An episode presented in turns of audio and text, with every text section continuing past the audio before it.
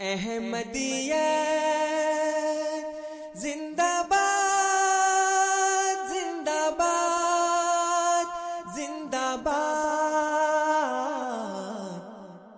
احمدیت، زندہ باد، احمدیت، زندہ باد۔ احمدیت، زندہ باد، احمدیت، زندہ باد۔ احمدیت زندہ باد احمدیت زندہ باد آج چراغا ہر گھر میں ہے، آج خوشی ہر دل میں ہے۔ نئی صدی میں ہم داخل ہیں، شکر خدا کا ہر دل میں ہے۔ احمدیت زندہ باد، احمدیت زندہ باد۔ کرتے تھے صدیوں سے جس کا وہ مہدی ہے آ چکا۔ آئے گانا اور کوئی اب آنے والا چکا۔ احمدیت زندہ باد احمدیت زندہ باد پرچم ہم اسلام کا ہر دم دنیا میں لہرائیں گے۔ کانٹے چاہے لاکھ بچھا دو، قدم بڑھاتے جائیں گے۔ احمدیت زندہ باد احمدیت زندہ باد احمدیہ زندہ باد۔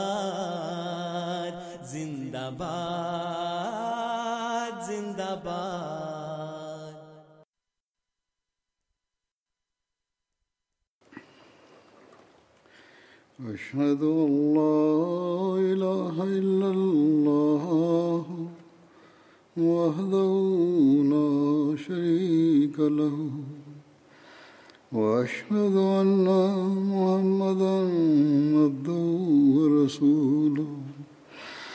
أما بعد، فأعوذ بالله من الشيطان الرجيم. بسم الله الرحمن الرحيم الحمد لله رب العالمين الرحمن الرحيم مالك يوم الدين إياك نعبد وإياك نستعين اهدنا الصراط المستقيم. صراط الذين أنعمت عليهم غير المغضوب عليهم ولا الضالين.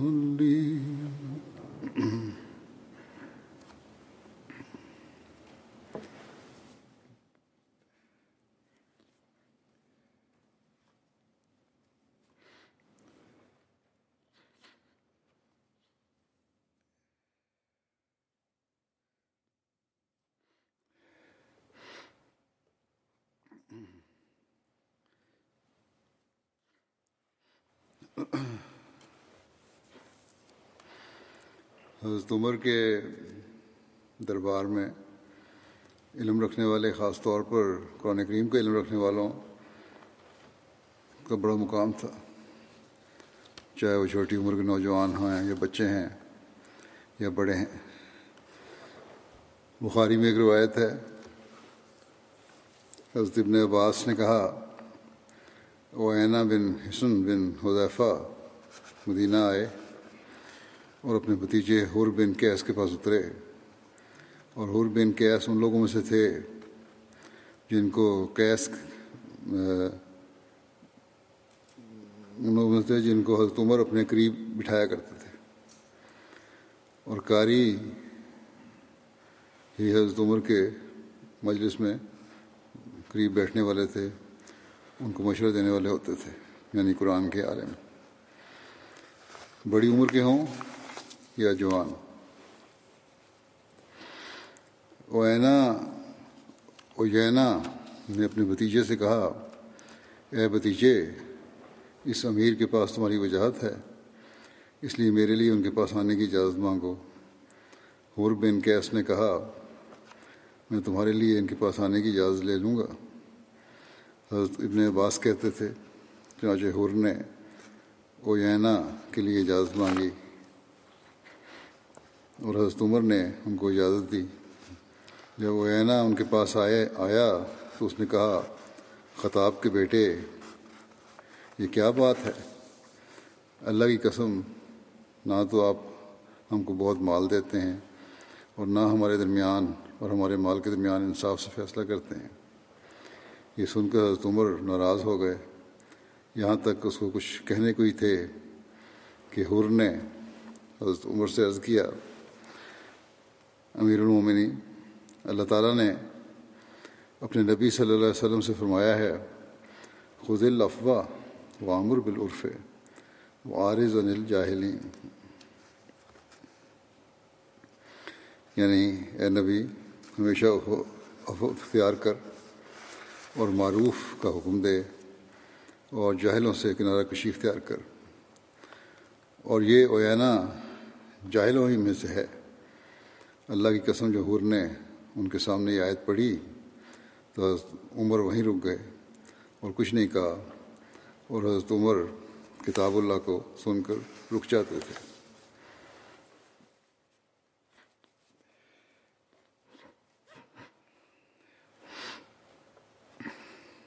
حضرت عمر کے دربار میں حضرت خلیفہ اول رضان ہو یہ واقعہ ایک یوں بیان فرماتے ہیں۔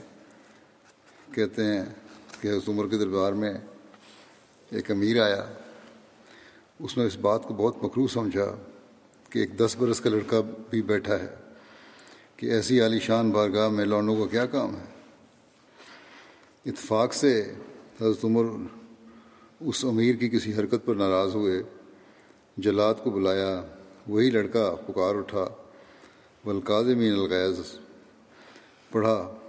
وہ عارض انل جاہلین اور پڑھا اور اور پکار اٹھا بلکاظمین الغیز اور پڑھا وہ عارض انل جاہلین اور کہا حاضہ من الجاہلین. حضرت عمر کا چہرہ زرد ہو گیا اور خاموش رہ گئے۔ اس وقت اس کے بھائی نے یعنی اس شخص کے بھائی نے جو بول رہا تھا، دیکھا بھائی نے کہا کہ دیکھا اسی لانڈے نے تمہیں بچایا ہے، جس کو تم وکیل سمجھتے تھے۔ حضرت عمر بچوں کی تربیت کس طرح کیا کرتے تھے؟ اس بارے میں ایک روایت ہے۔ یوسف بن یعقوب نے کہا، ابن شہاب نے مجھے اور میرے بھائی کو اور میرے چچا کو، چچا کے بیٹے کو جبکہ ہم کم سن بچے تھے، کہا، تم اپنے آپ کو بچہ ہونے کی وجہ سے حقیر نہ سمجھنا۔ کیونکہ حضرت عمر کو جب کوئی معاملہ درپیش آتا تو آپ بچوں کو بلاتے اور ان سے بھی مشورہ لیتے، اس غرض سے کہ آپ ان کی عقلوں کو تیز کرنا چاہتے تھے۔ جنگ عہد میں جب جنگ کا پانسا پلٹا اور مسلمانوں کو شدید نقصان برداشت کرنا پڑا، تو اس وقت ابو سفیان نے تین بار پکار کر کہا۔ یہ حضرت عمر کی غیرت کا یہاں سوال ہے کہ کیا ان لوگوں میں محمد ہے؟ نبی صلی اللہ علیہ وسلم صحابہ کو اسے جواب دینے سے روک دیا پھر اس نے تین بار پکار کر پوچھا، کیا لوگوں میں ابو خافہ کا بیٹا ہے؟ پھر تین بار پوچھا، کیا ان لوگوں میں ابن خطاب ہے؟ پھر وہ اپنے ساتھیوں کی طرف لوٹ گیا اور کہنے لگا یہ جو تھے وہ تو مارے گئے۔ یہ سن کر حضرت عمر اپنے آپ کو قابو میں نہ رکھ سکے اور بولے، اے اللہ کے دشمن، بخدا تم نے جھوٹ کہا ہے۔ جن کا تو نے نام لیا ہے وہ سب زندہ ہیں۔ اور جو بات ناگوار ہے، اس میں سے ابھی تیرے لیے بہت کچھ باقی ہے۔ ابو سفیان بولا، یہ مارکا بدر کے مارکے کا بدلہ ہے اور لڑائی تو ڈول کی طرح ہے، کبھی اس کی فتح اور کبھی اس کی۔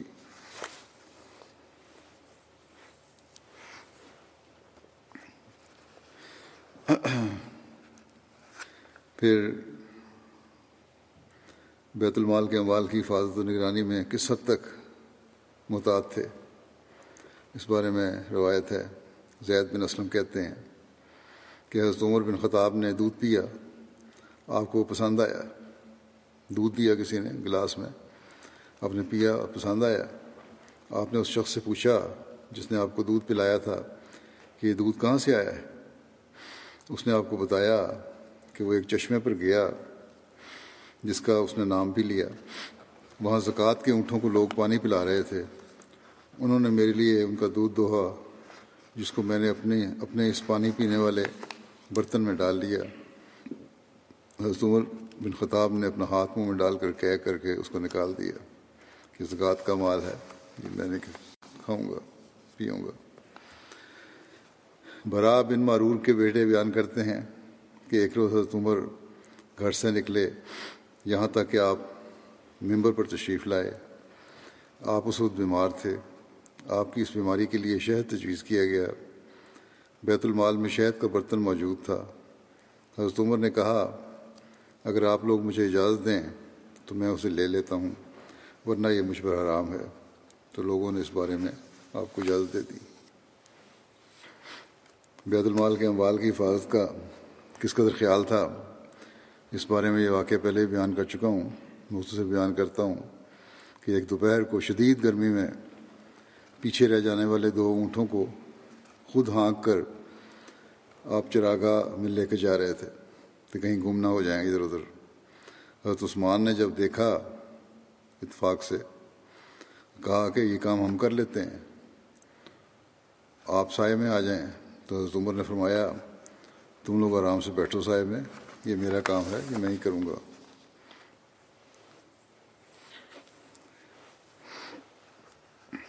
اس واقعہ کو حضرت مسلم یوں بیان فرماتے ہیں کہ اللہ تعالیٰ نے اپنے وعدے کے مطابق مسلمانوں کو مال دیا، دولت دی، عزت دی، رتبہ دیا، مگر وہ اسلام سے غافل نہیں ہو گئے۔ یہ بیان فرما رہے ہیں کہ تم لوگوں کو کچھ ہے تو اپنے دین سے غافل نہ ہو، اسلام کی تعلیم سے غافل نہ ہو، اپنی ذمہ داریوں سے غافل نہ ہو۔ فرماتے ہیں کہ حضرت عثمان بیان کرتے ہیں، وہ کہتے ہیں کہ میں ایک دفعہ باہر کبا میں بیٹھا ہوا تھا اور اتنی شدید گرمی پڑ رہی تھی کہ دروازہ کھولنے کی بھی ہمت نہیں پڑتی تھی کہ اتنے میں میرے غلام نے مجھے کہا، دیکھیے شدید دھوپ میں باہر ایک شخص پھر رہا ہے۔ تھوڑی دیر گزری تھی کہ وہ شخص میرے کبا کے قریب پہنچا اور میں نے دیکھا کہ وہ حضرت عمر ہیں۔ ان کو دیکھتے ہی میں گھبرا کر باہر نکلا اور میں نے کہا، اس گرمی میں آپ کہاں؟ حضرت عمر فرمانے فرمانے لگے کہ بیت المال کا ایک اونٹ گم ہو گیا تھا، جس کی تلاش میں میں باہر پھر رہا ہوں۔ تو اللہ تعالیٰ فرماتا ہے، حضرت مسلم نے لکھا ہے آگے، کہ اللہ تعالیٰ فرماتا ہے کہ اللہ کے ینظرون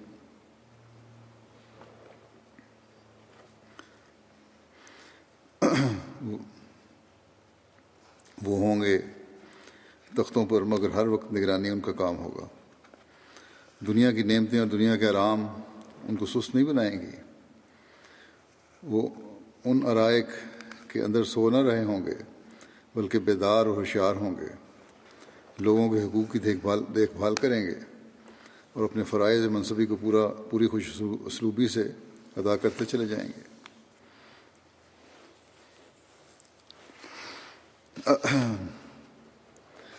مساوات کے قیام کے بارے میں روایت آتی ہے۔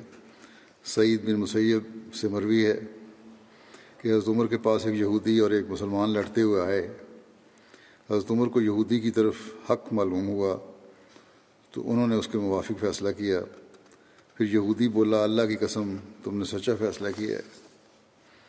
حضرت انس سے روایت ہے کہ مصر کا ایک شخص حضرت عمر کے پاس آیا اور اس نے کہا، اے امیر المومنین، میں ظلم سے آپ کی پناہ چاہتا ہوں۔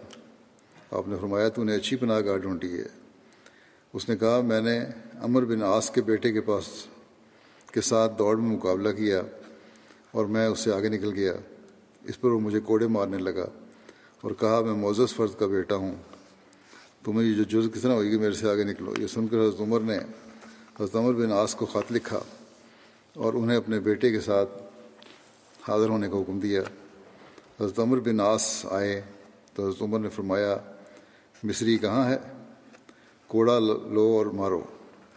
وہ اسے مارنے لگا اور اس لڑکے کو تمر بناس کے حضرت عمر نے فرما رہے تھے کہ معزز فرد کے بیٹے کو مار۔ اس شخص کو کہہ رہے تھے، مصری کو۔ حضرت انس کا بیان ہے کہ اس نے اسے مارا اور ہم اس کے مارنے کو پسند کر رہے تھے۔ وہ اسے مسلسل کوڑے مارتا رہا، یہاں تک کہ ہم نے تمنا کی کہ اب چھوڑ دے۔ پھر حضرت عمر نے اس مصری شخص سے کہا کہ امر بن ناس کے سر پر مارو۔ تو اس نے کہا، مصری نے کہ اے امیر المومنین، ان کے بیٹے نے مجھے مارا تھا اور میں نے اس سے بدلہ لے لیا ہے۔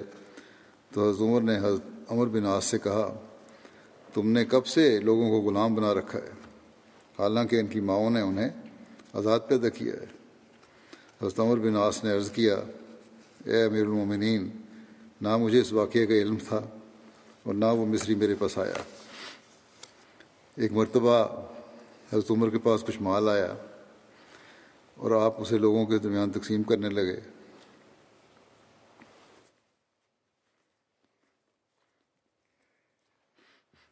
لوگوں نے بھیڑ لگا دی۔ حضرت سعد بن وکاس لوگوں سے مزاحمت کرتے ہوئے آگے بڑھ گئے اور آپ تک پہنچ گئے۔ آپ نے انہیں ایک درہ لگایا اور کہا، تم زمین میں اللہ کے سلطان سے نہیں ڈرے اور اجتحام کو چیرتے ہوئے آگے نکل آئے۔ تو میں نے سوچا کہ تم کو بتا دوں کہ اللہ کا سلطان بھی تم سے قتل نہیں ڈرتا۔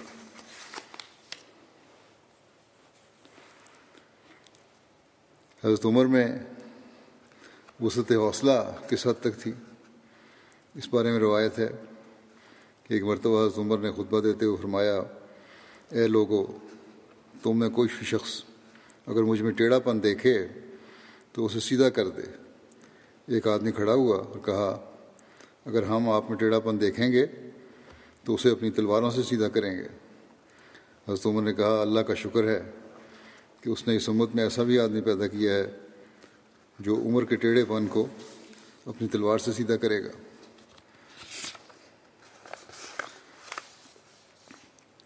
حضرت عمر نے خطبہ دیتے ہوئے فرمایا، مجھے بھلائی کا حکم دے کر، برائی سے روک کر اور مجھے نصیحت کر کے میری مدد کرو۔ پھر ایک موقع پر حضرت عمر نے فرمایا کہ میرے نزدیک سب سے زیادہ پسندیدہ پسندیدہ وہ شخص ہے جو میرے عیوب سے مجھے آگاہ کرے۔ پھر حضرت عمر کا ایک کال بیان کیا جاتا ہے کہ مجھے خوف ہے کہ میں غلطی کروں اور میرے ڈر سے کوئی مجھے سیدھا راستہ نہ دکھائے۔ ایک دن آپ کے پاس ایک آدمی آیا اور مجمع عام کے سامنے کہنے لگا، اے عمر، اللہ سے ڈرو۔ بعض لوگ اس کی بات سن کر سخت غصہ ہو گئے اور اسے خاموش کرانا چاہا۔ اس پر حضرت عمر نے اس سے اس سے کہا، تمہیں کوئی خیر نہیں اگر تم ایپ کو نہ بتاؤ، اور ہم میں کوئی خیر نہیں اگر ہم اس کو نہ سنیں۔ میں نے اسے کہا، یہ صرف بات نہ کرو، بلکہ معین کر کے بتاؤ کیا بات کرنا چاہتے ہو۔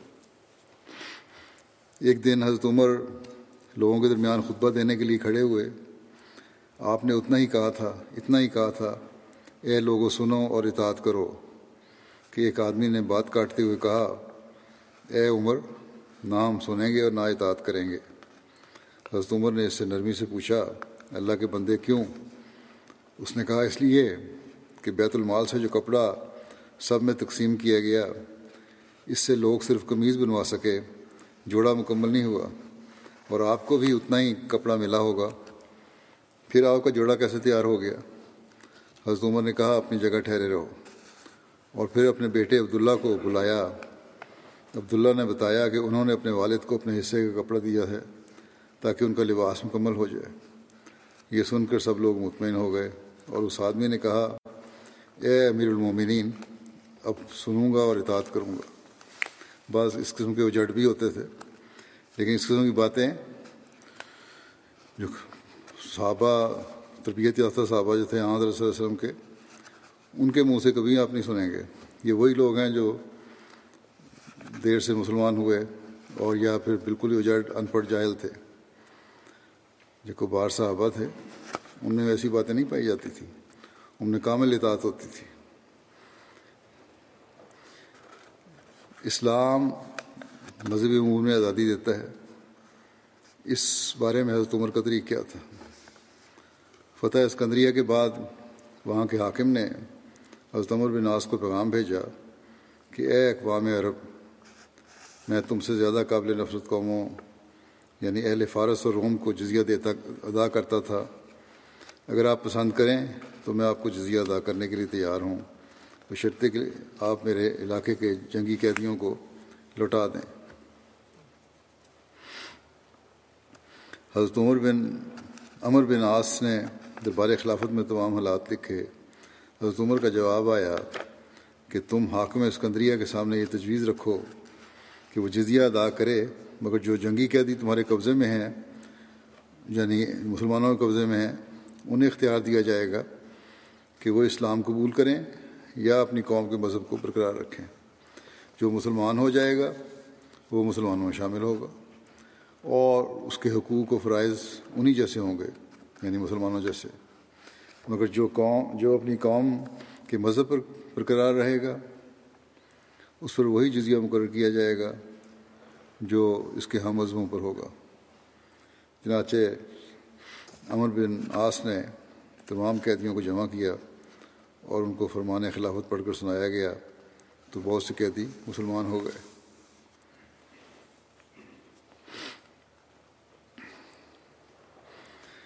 مذہبی آزادی میں آپ کس قدر محتاط تھے اس بارے میں ایک واقعہ ہے۔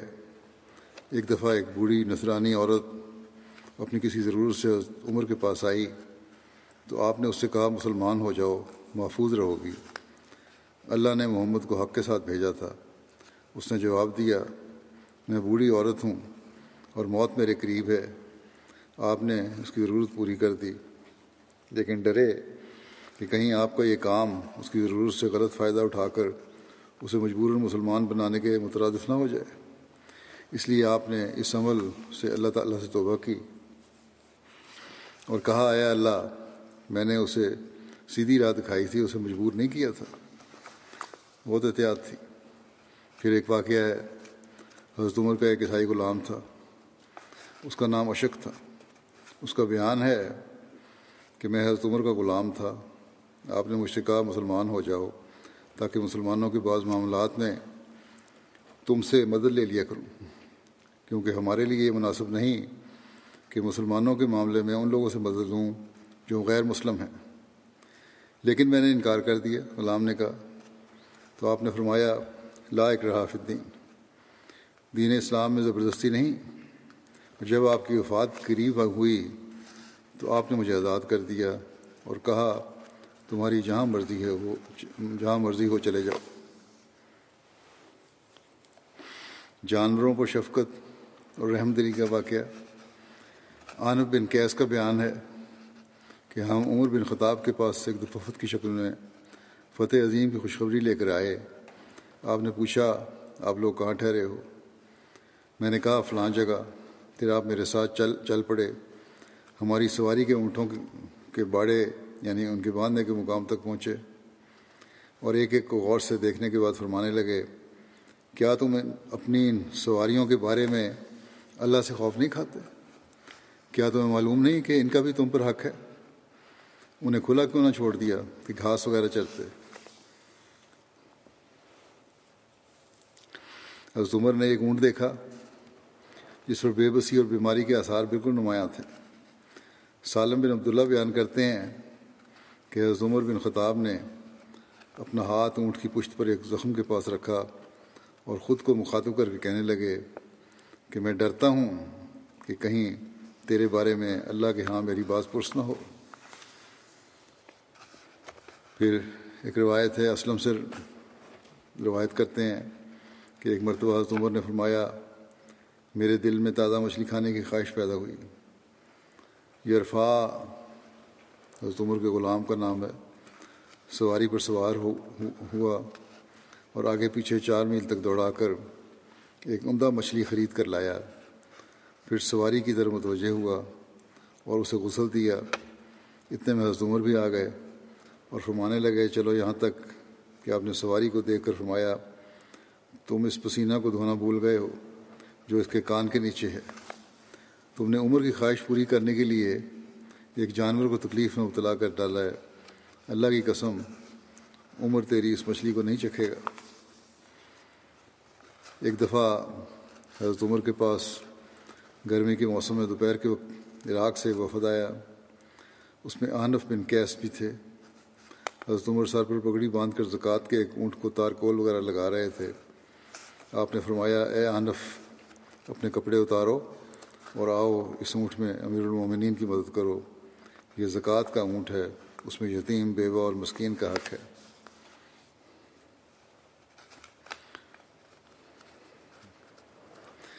حضرت عمر کا ایک یہودی کو ایک جواب تھا، اس کے بارے میں ایک روایت ہے۔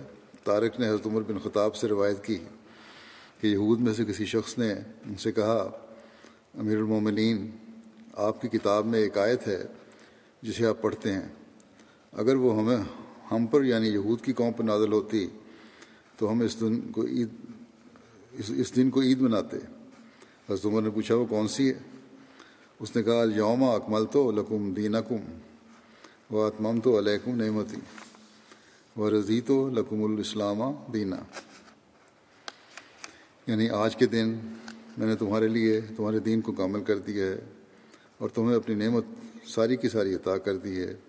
اور میں نے تمہارے لیے اسلام کو بطور دین کے پسند کیا ہے۔ حضرت عمر نے جواب دیا، ہمیں وہ دن معلوم ہے۔ اور وہ جگہ بھی جہاں نبی صلی اللہ علیہ وسلم پر یہ آیت نازل ہوئی تھی، آپ اس وقت جمعہ کے دن عرفات میں کھڑے تھے۔ حضرت مسلم بارے میں بیان فرماتے ہیں کہ حضرت عمر سے ایک یہودی نے کہا کہ قرآن مجید میں ایک آیت ہے، اگر وہ ہماری کتاب میں اترتی تو ہم اس دن عید مناتے۔ حضرت عمر نے کہا کہ وہ کون سی آیت ہے؟ اس نے جواب دیا الوما اکمل تو لکم دین آپ نے فرمایا، وہ دن تو ہمارے لیے دو عیدوں کا دن ہے یعنی جمعہ کا دن اور عرفہ کا دن۔ یہ آیت نازل ہوئی تھی اس دن۔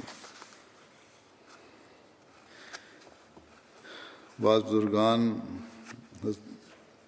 عمر کے بارے میں بیان کرتے ہیں، اشد سے روایت ہے۔ کہ میں نے امام شابی کو یہ کہتے ہوئے سنا، جب لوگ کسی مسئلے میں اختلاف کرے تو دیکھو کہ حضرت عمر نے اس معاملے میں کیا کیا ہے۔ کیونکہ حضرت عمر بغیر مشورے کے کوئی کام نہیں کرتے تھے۔ امام شابی فرماتے ہیں کہ میں حضرت میں نے حضرت کبیسہ بن جابر کو یہ کہتے ہوئے سنا، میں حضرت عمر بن خطاب کے ساتھ رہا ہوں۔ میں نے آپ سے زیادہ کتاب اللہ کو پڑھنے والا اور اللہ کے دین کو سمجھنے والا اور آپ سے اچھا اس کو درس، اس درس و تدریس کر، درس و تدریس کرنے والا کوئی نہیں دیکھا۔ حضرت حسن بصری نے کہا، جب تم اپنی مجلس کو خوشبودار بنانا چاہو، تو حضرت عمر کا بہت ذکر کرو۔ مجاہد مجاہد سے روایت ہے کہ ہم آپس میں کہا کرتے تھے کہ بے شک حضرت عمر کے دور میں شیاطین جکڑے ہوئے تھے۔ جب آپ شہید ہوئے، تو شیاطین زمین میں کودنے لگے۔ حضرت عمر کے بارے میں آتا ہے کہ آپ کا شاعرانہ ذوق بھی بہت تھا۔ خود شعر تو نہیں کہتے تھے، لیکن شعر سنتے تھے، پسند کرتے تھے۔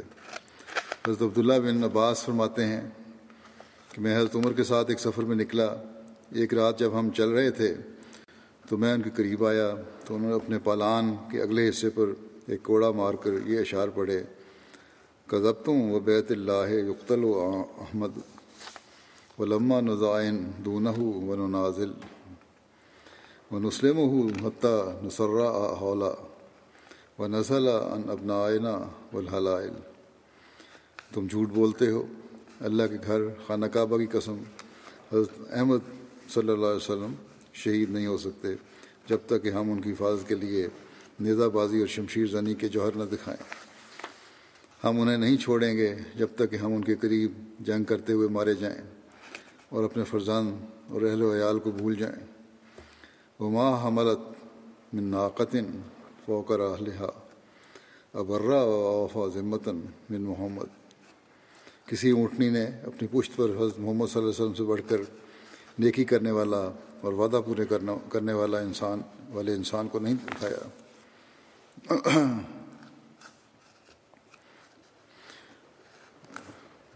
تاریخ دان ڈاکٹر محمد علی محمد صلابی اپنی کتاب سیدنا عمر بن خطاب، ان کوشن کی شخصیت اور کارنامے ہے، اس میں شعر و شاعری کے بارے میں سے لگاؤ کے بارے میں لکھتے ہیں کہ خلفۂ راشدین میں سب سے زیادہ شعر کے ذریعے مثال دینے والے حضرت عمر تھے۔ آپ کے بارے میں بعض لوگوں نے یہاں تک لکھا ہے کہ آپ کے سامنے شاید ہی کوئی معاملہ آتا رہا ہو۔ اور آپ اس پر شعر نہ سناتے رہے ہوں بیان کیا جاتا ہے کہ ایک ایک دفعہ آپ نیا جوڑا زیب تن کر کے باہر نکلے، لوگ آپ کو بہت دھیان سے دیکھنے لگے۔ اس پر آپ نے انہیں مثال دیتے ہوئے اشعار سنائے۔ لم تغن ان حرمزن یومن خزائن والخلد و قط حاولت عادن فما خلد ان الملوک التی کانت عزت ہا من کل اواب الحا راکب یفت کہ موت کے وقت حرمز کو اس کے خزانوں نے کوئی فائدہ نہ دیا اور قوم عاد نے ہمیشہ آباد رہنے کی کوشش کی لیکن ہمیشہ نہ رہی۔ کہاں گئے وہ بادشاہ جن کے چشموں، گھاٹوں سے ہر طرف سے آنے والا قافلہ سیراب ہوتا تھا؟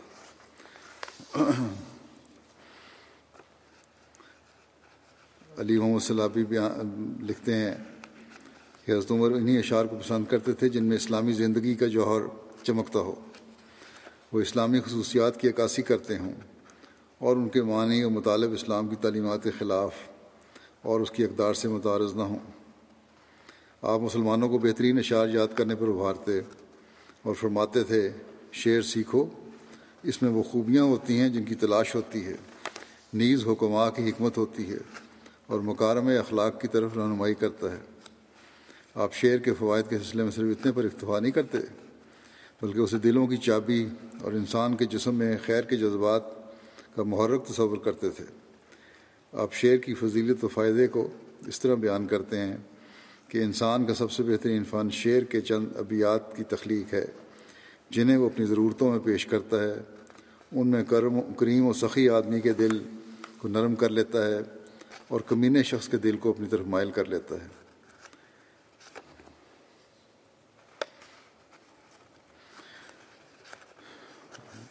جاہل شرکا شروع شعراء کے کلام کو بھی کافی لگن سے یاد کرتے تھے۔ پرانے شعراء جو تھے زمانہ جاہلیت کے۔ اس لیے کہ کتاب الہی کے فہم و تفہیم سے ان کا گہرا تعلق ہے۔ آپ نے فرمایا، تم اپنے دیوان کو حفظ کر لو اور گمراہ نہ رہو۔ سامعین نے آپ سے پوچھا کہ ہمارا دیوان کون سا ہے؟ تو حضرت عمر نے فرمایا، دور جاہلیت کے اشعار ہیں۔ ان میں تمہاری کتاب یعنی قرآن مجید کی تفسیر ہے۔ اور تمہارے کلام کے معنی ہیں۔ آپ کا یہ فرمان، آپ کے شاگرد اور ترجمہ قرآن عبداللہ بن عباس کے اس موقف سے متفق ہے، جس میں آپ نے کہا کہ جب تم قرآن پڑھو اور اس کو نہ سمجھ سکو تو اس کا مفہوم و معنی عرب کے اشعار میں تلاش کرو، کیونکہ شاعری عربوں کا دیوان ہے۔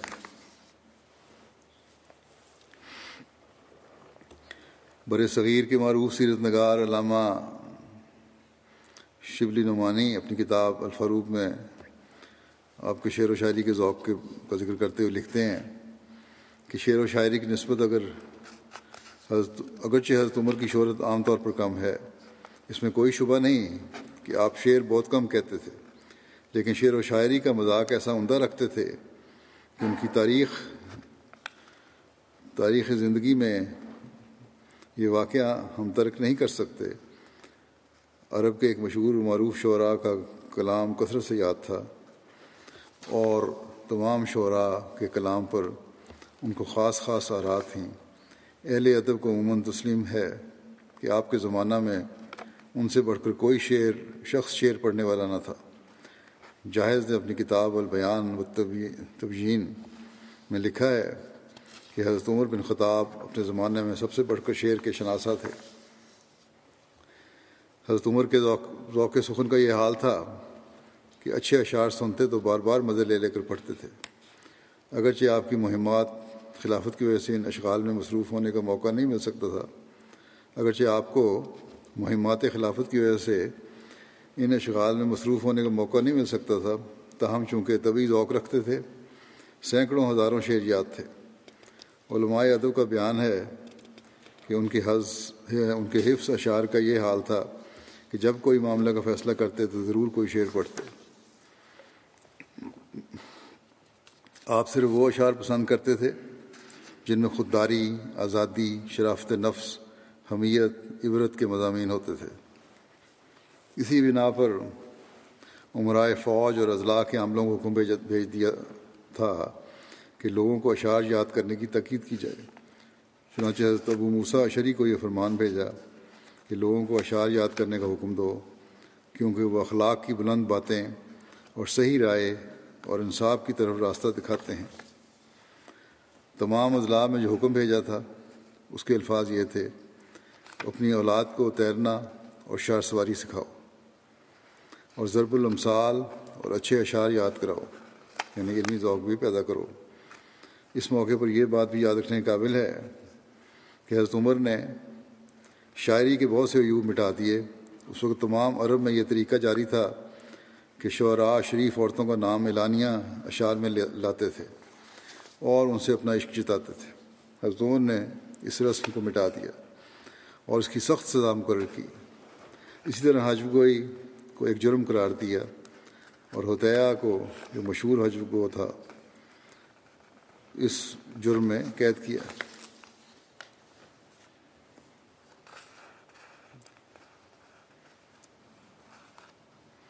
علامہ شبلی نعمانی مزید لکھتے ہیں۔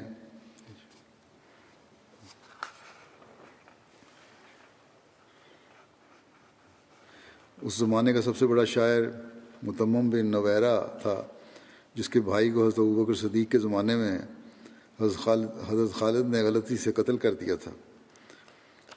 اس واقعہ نے اس کو اس قدر صدمہ پہنچایا تھا کہ ہمیشہ رویا کرتا اور مرثیہ کہا کرتا تھا۔ حضرت عمر کی خدمت میں حاضر ہوا۔ تو آپ نے مرثیہ پڑھنے کی فرمائش کی۔ اس نے چند اشعار پڑھے۔ حضرت عمر نے اس سے کہا کہ اگر مجھے کوئی ایسا مرثیہ کہنا آتا تو میں اپنے بھائی زید کا مرثیہ کہتا۔ اس نے کہا، اے امیر المومنین، اگر میرا بھائی آپ کے بھائی کی طرح مارا جاتا یعنی شہادت کی موت مرتا، تو میں ہرگز اس کا ماتم نہ کرتا۔ حضرت عمر ہمیشہ فرمایا کرتے تھے کہ میرے ساتھ متمم جیسی تعزیت کسی نے نہیں کی۔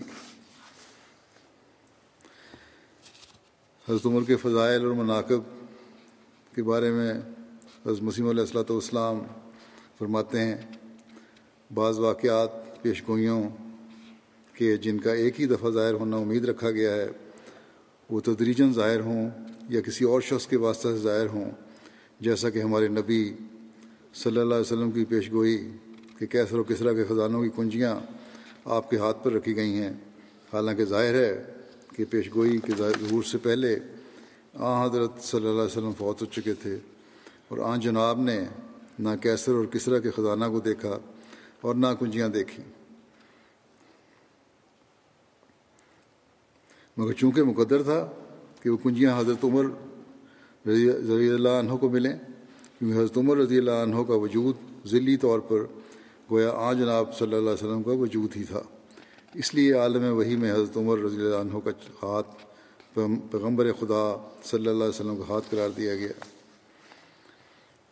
پھر حضرت مسلم علیہ السلام بیان فرماتے ہیں، یہ عقیدہ ضروری ہے کہ حضرت صدیق اکبر رضی اللہ تعالیٰ عنہ اور حضرت فاروق عمر رضی اللہ عنہ اور حضرت ذوالنورین رضی اللہ تعالیٰ عنہ اور حضرت علی مرتضیٰ رضی اللہ تعالیٰ عنہ سب کے سب واقعی طور پر دین میں امین تھے۔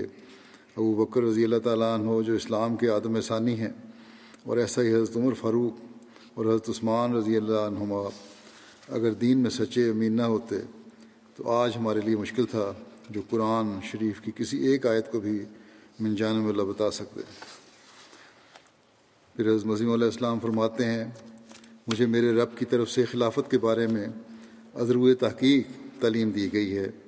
اور محققین کی طرح میں اس حقیقت کی تہ تک پہنچ گیا اور میرے رب نے مجھ پر یہ ظاہر کیا کہ صدیق اور فاروق اور عثمان رضی اللہ عنہم نیک وکار اور مومن تھے اور ان لوگوں میں سے تھے جنہیں اللہ نے چن لیا اور جو خدائے رحمان کی عنایات سے خاص کیے گئے اور اکثر صاحبان معرفت نے ان کے محاسن کی شہادت دی۔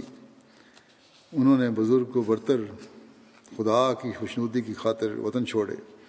ہر جنگ کی بھٹی میں داخل ہوئے اور موسم گرما کی دوپہر کی تپش اور سردیوں کی رات کی ٹھنڈک کی پرواہ نہ کی، بلکہ نوخیز جوانوں کی طرح دین کی راہوں پر محو خرام ہوئے اور اپنوں اور غیروں کی طرف مائل نہ ہوئے اور اللہ رب العالمین کی خاطر سب کو خیر بات کہہ دیا۔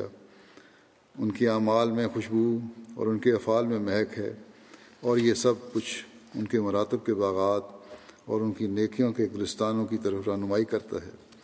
اور ان کی باد نسیم اپنے موتر جھونکوں سے ان کے اسرار کا پتہ دیتی ہے اور ان کے انوار اپنی پوری تبانیوں سے ہم پر ظاہر ہوتے ہیں۔ بس تم ان کے مقام کی چمک دمک کا ان کی خوشبو کی مہک سے پتہ لگاؤ اور جلد بازی کرتے ہوئے بدگمانیوں کی پیروی مت کرو اور بعض روایات پر تکیہ نہ کرو، کیونکہ ان میں بہت زہر اور بڑا غلف ہے اور وہ قابل اعتبار نہیں ہوتی۔ ان میں بہت سی ان میں سے بہت ساری روایات تہو بالا کرنے والی آندھی اور بارش کا دھوکہ دینے والی بجلی کے مشابے ہیں۔ بس اللہ سے ڈرو اور ان روایات کی پیروی کرنے والوں میں سے نہ بن پھر آپ فرماتے ہیں، بخدا، اللہ تعالیٰ نے شیخین، حضرت بکر اور حضرت عمر کو اور تیسرے جو ذنورین ہیں، ہر ایک کو اسلام کے دروازے اور خیر الانام محمد رسول اللہ صلی اللہ علیہ وسلم کی فوج کے ہر دستے بنایا ہے۔ بس جو شخص ان کی عظمت سے انکار کرتا ہے اور ان کی قطعی دلیل کو حقیق جانتا ہے اور ان کے ساتھ ادب سے پیش نہیں آتا، بلکہ ان کی تزلیل کرتا اور ان کو برا بھلا کہنے کے اور ان کو کہنے کے درپید رہتا ہے اور زبان درازی کرتا ہے، مجھے اس کے بد انجام اور صلب ایمان کا ڈر ہے۔ اور جنہوں نے اس کو دکھ دیا، ان پر لان کیا اور بہتان لگائے۔ تو دل کی سختی اور خدائے رحمان کا غضب ان کا انجام ٹھہرا۔ میرا بارہار کا تجربہ ہے اور میں اس کا کھلے طور پر اظہار بھی کر چکا ہوں کہ ان سادات سے بغض و کینہ رکھنا برکات ظاہر کرنے والے اللہ سے سب سے زیادہ قطع تعلقی کا باعث ہے۔ اور جس نے بھی ان سے دشمنی کی تو ایسے شخص پر رحمت اور شفقت کی سب راہیں بند کر دی جاتی ہیں اور اس کے لیے علم و عرفان کے دروازے وہاں نہیں کیے جاتے۔ اور اللہ انہیں دنیا کی لذات و شہوات میں چھوڑ دیتا ہے اور نفسانی خواہشات کے گڑھوں میں گرا دیتا ہے اور اسے اپنے استانے سے دور رہنے والا اور محروم کر دیتا ہے۔ انہی خلفۂ راجدین کو اسی، انہیں یعنی خلفۂ راجدین کو اسی طرح اذیت دی گئی، جس طرح نبیوں کو دی گئی اور ان پر لانتیں ڈالی گئیں، جس طرح مرسلوں پر ڈالی گئیں، اس طرح ان کا رسولوں رسولوں کا وارث ہونا ثابت ہو گیا اور روز قیامت ان کی جزا اقوام و مل کے آئمہ جیسی متحق ہو گئی، کیونکہ جب مومن پر کسی قصور کے بغیر لانت ڈالی جائے اور کافر کہا جائے اور بلا وجہ اس کی حجب گوئی حجب کی جائے اور اسے برا بھلا کہا جائے، تو وہ انبیاء کے مشابہ ہو جاتا ہے اور اللہ کے برگزیدہ بندوں کی مانند بن جاتا ہے۔ پھر اسے بدلہ دیا جاتا ہے، جیسا نبیوں کو بدلہ دیا جاتا ہے، اور مرسلوں جیسی جزاد پاتا ہے۔ یہ لوگ بلا شبہ حضرت خیر الانبیاء کی اتباع میں عظیم مقام پر فائز تھے، اور جیسا کہ بزرگ و برتر اللہ نے ان کی مدح فرمائی، وہ ایک اعلیٰ امت تھے، اور اس نے خود اپنی روح سے ان کی ایسی ہی تائید فرمائی، جیسے وہ اپنے تمام برگزیدہ بندوں کی تائید فرماتا ہے۔ اور فی الحقیقت ان کے صد کے انوار انوار اور ان کی پاکیزگی کے آثار پوری تابانی سے ظاہر ہوئے اور یہ کھل کر واضح ہو گیا کہ وہ سچے تھے اور اللہ ان سے اور وہ اس سے راضی ہو گئے اور اس نے انہیں وہ کچھ عطا فرمایا جو دنیا جہان میں کسی اور کو نہ دیا گیا۔ پھر آپ فرماتے ہیں،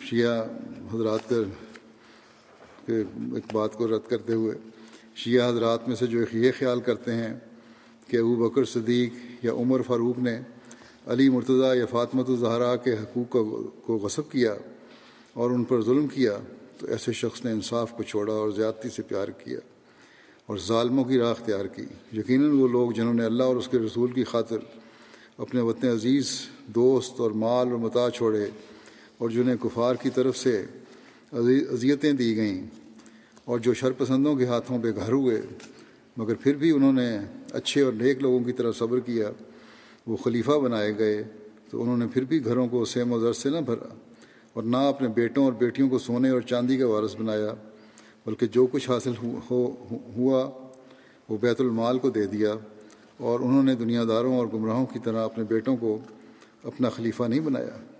انہوں نے اس دنیا میں زندگی فقر اور تنگی اور دستی، فقر اور تنگ دستی کی حالت میں بسر کی۔ اور وہ عمرا اور اوسا کی طرح ناز و نعمت کی طرف مائل نہ ہوئے۔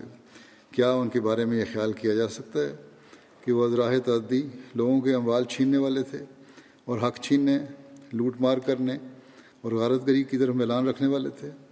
کیا سرور کائنات رسول اللہ صلی اللہ علیہ وسلم کی صحبت قدسیہ کا یہ اثر تھا؟ حالانکہ اللہ تعالیٰ تمام کائنات کے رب نے ان کی حمد و ثناء کی۔ حقیقت یہ ہے کہ اللہ نے ان کے نفوس کا تزکیہ فرمایا اور ان کے دلوں کو پاکیزگی بخشی، ان کے وجودوں کو منور کیا اور آئندہ آنے والے پاک بازوں کا پیش رو بنایا اور ہم کوئی کمزور احتمال اور سطحی خیال بھی نہیں پاتے جو ان کی نیتوں کے فساد کی خبر دے یا ان کی ادنا برائی کی طرف اشارہ کرتا ہو۔ چہ جائے کہ ان کے ذات کی طرف ظلم منسوخ کرنے کا کوئی پختہ ارادہ کرے۔ بخدا وہ انصاف کرنے والے لوگ تھے۔ اگر انہیں مال حرام کی وادی میں وادی بھی دی جاتی، تو اس پر تھوکتے بھی نہیں تھے۔ اور نہ ہی حریثوں کی طرح اس کی طرف مائل ہوتے۔ خاص سونا، پہاڑ، پہاڑوں جتنا یا سات زمینوں جتنا ہوتا۔ اگر انہیں حلال مال ملتا، تو وہ ضرور اسے صاحب جبروت، خدا کی راہ اور دینی مہمات میں خرچ کرتے۔ بس ہم یہ کیسے خیال کر سکتے ہیں کہ انہوں نے چند درختوں کی خاطر فاطمت الزہرا کو ناراض کر دیا؟ اور جگر گوشہ نبی صلی اللہ علیہ وسلم کو شرپسندوں کی طرف طرح اذیت دی، بلکہ شرفا نیک نیت ہوتے اور حق پر ثابت قدم ہوتے ہیں اور اللہ کی طرف سے ان پر رحمت نازل ہوتی ہیں اور اللہ متقیوں کے باطن کو خوب جانتا ہے۔ پھر فرماتے ہیں، سچ تو یہ ہے کہ ابو بکر صدیق اور عمر فاروق دونوں اکابر صحابہ میں سے تھے۔ ان دونوں نے ادائیگی حقوق میں کبھی کوتاہی نہیں کی۔ انہوں نے تقوا کو اپنی راہ اور عدل کو اپنا مقصود بنا لیا تھا۔ وہ حالات کا گہرا جائزہ لیتے اور اسرار کی کونا تک پہنچ پہنچ جاتے تھے۔ دنیا کی خواہشات کا حصول کبھی بھی ان کا مقصود نہ تھا۔ انہوں نے اپنے نفوس کو اللہ کی اطاعت میں لگا رکھا تھا۔ کثرت فیوز اور نبی الثقلین کے دین کی تائید میں شیخین یعنی ابو بکر عمر اللہ عنہما جیسا میں نے کسی کو نہ پایا۔ یہ دونوں ہی آفتاب عموم و ملل صلی اللہ علیہ وسلم کے اتباع میں محتاب سے بھی زیادہ سریع الحرکت تھے اور آپ کی محبت میں فنا تھے۔ انہوں نے حق کے حصول کی خاطر ہر تکلیف کو شینی جانا اور اس نبی کی خاطر جس کا کوئی ثانی نہیں، ہر ذلت کو بردا اور رغبت گوارا کیا اور کافروں اور منکروں کے لشکروں اور قافلوں سے مٹ بھیڑ کے وقت شیروں کی طرح سامنے آئے۔ یہاں تک کہ اسلام غالب آ گیا۔ اور دشمن کی جمعیتوں نے حضیمت اٹھائی، شرک چھٹ گیا اور اس کا کلا کما ہو گیا اور ملت و مذہب کا سورج جگمگ جگمگ کرنے لگا اور مقبول دینی خدمت بجا لاتے ہوئے اور مسلمانوں کی گردنوں کو لطف احسان سے زیر بار کرتے ہوئے ان دونوں کا انجام خیر المرسلین کی ہمسائیگی پر منتج ہوا اور یہ اس اللہ کا فضل ہے جس کی نظر سے متقی پوشیدہ نہیں۔ اور بے شک فضل اللہ کے ہاتھ میں ہے۔ اور وہ جسے چاہتا ہے عطا فرماتا ہے۔ جو شخص بکمال شوق، اللہ کے دامن سے وابستہ ہو جاتا ہے، تو اسے ہرگز ضائع نہیں کرتا۔ خواہ دنیا بھر کی ہر چیز اس کی دشمن ہو جائے۔ اور اللہ کا طالب کسی نقصان اور تنگی کا منہ نہیں دیکھتا۔ اور اللہ صادقوں کو بیجار و مددگار نہیں چھوڑتا۔ اللہ اکبر۔ ان دونوں یعنی ابو بکر و عمر کے صدق و خلوص کی کیا بلند شان ہے۔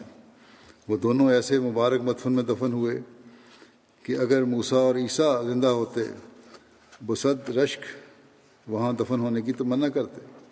لیکن یہ مقام محض تمنا سے تو حاصل نہیں ہو سکتا، اور نہ صرف خواہش سے عطا کیا جا سکتا ہے، بلکہ یہ تو بارگاہ رب العزت کی طرف سے ایک عزلی رحمت ہے۔ اور یہ رحمت صرف انہی لوگوں کی طرف رخ کرتی ہے جن کی طرف عنایت الہی ازل سے متوجہ ہو۔ یہی لوگ ہیں جنہوں نے انجام کار اللہ کی فضل کی چادریں ہیں، جنہیں انجام کر اللہ کے فضل کی چادریں ڈھانپ لیتی ہیں۔ پھر آپ فرماتے ہیں، آ حضرت صلی اللہ علیہ وسلم کے بعد جو کچھ اسلام کا بنا ہے، وہ اصحاب ثلاثہ سے ہی بنا ہے۔ حضرت عمر رضی اللہ عنہ نے جو کچھ کیا ہے، وہ اگرچہ کچھ کم نہیں، مگر ان کی کاروائیوں سے کس طرح، کسی طرح صدیق اکبر رضی اللہ عنہ کی خفت نہیں ہو سکتی، کیونکہ کامیابی کی پٹڑی تو صدیق اکبر نہیں جمائی تھی۔ اور عظیم الشان فتنہ کو انہوں نے ہی فروغ کیا تھا۔ ایسے وقت میں جن مشکلات کا سامنا حضرت وکر کو پڑا، وہ حضرت عمر کو ہرگز نہیں پڑا۔ بس صدیق نے رستہ صاف کر دیا اور پھر اس پر عمر نے فتوحات کا دروازہ کھولا۔ تیرا فرماتے ہیں،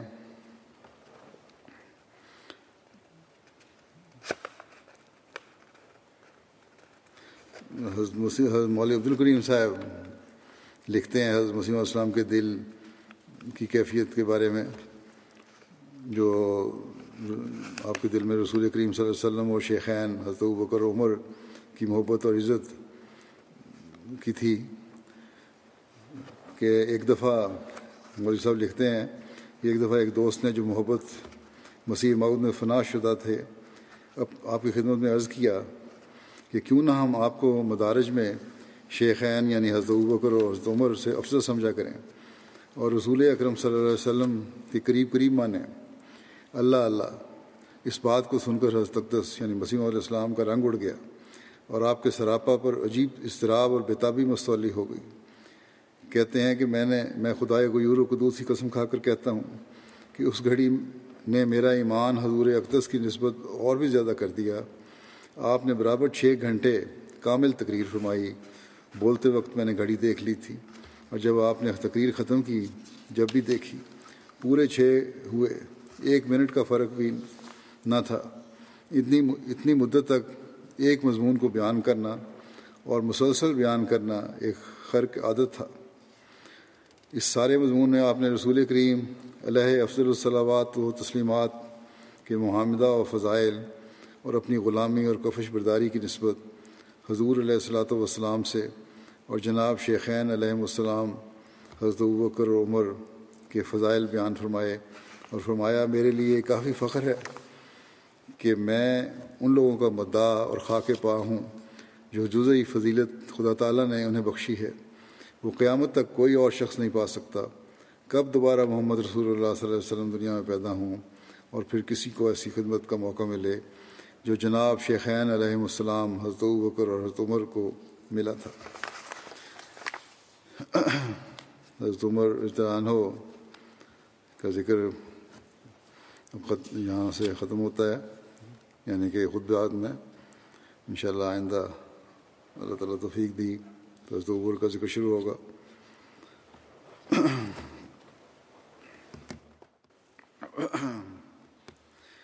الحمد لله الحمد لله نحمده ونستعينه ونستغفره ونؤمن به ونتوكل عليه ونعوذ بالله من شرور أنفسنا ومن سيئات أعمالنا.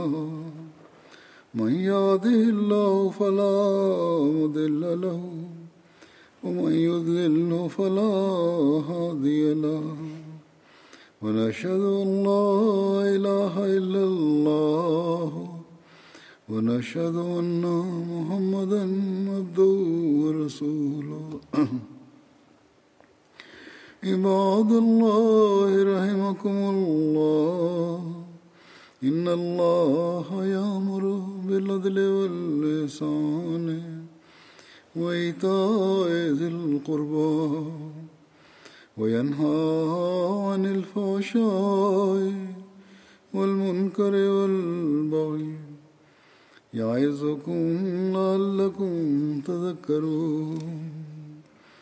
اذكروا الله يذكركم وادعوه يستجب لكم ولذكر الله أكبر.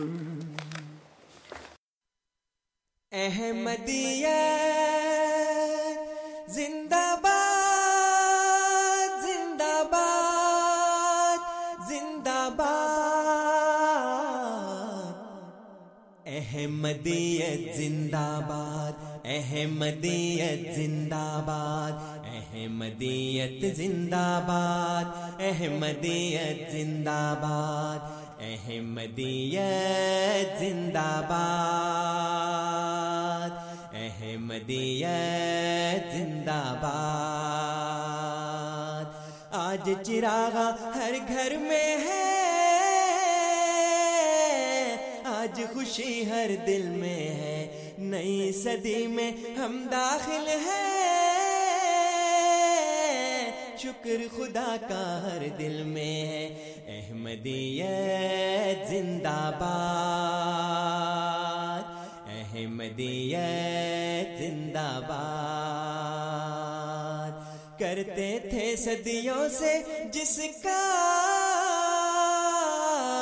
وہ مہدی ہے آ چکا آئے گانا اور کوئی اب چکا۔ احمدیت زندہ باد۔ احمدیت زندہ باد۔ پرچم ہم اسلام کا ہر دم۔ دنیا میں لہرائیں گے۔ کانٹے چاہے لاکھ بچھا دو۔ قدم بڑھاتے جائیں گے۔ احمدیت زندہ باد۔ احمدیت زندہ باد۔ احمدیت زندہ باد۔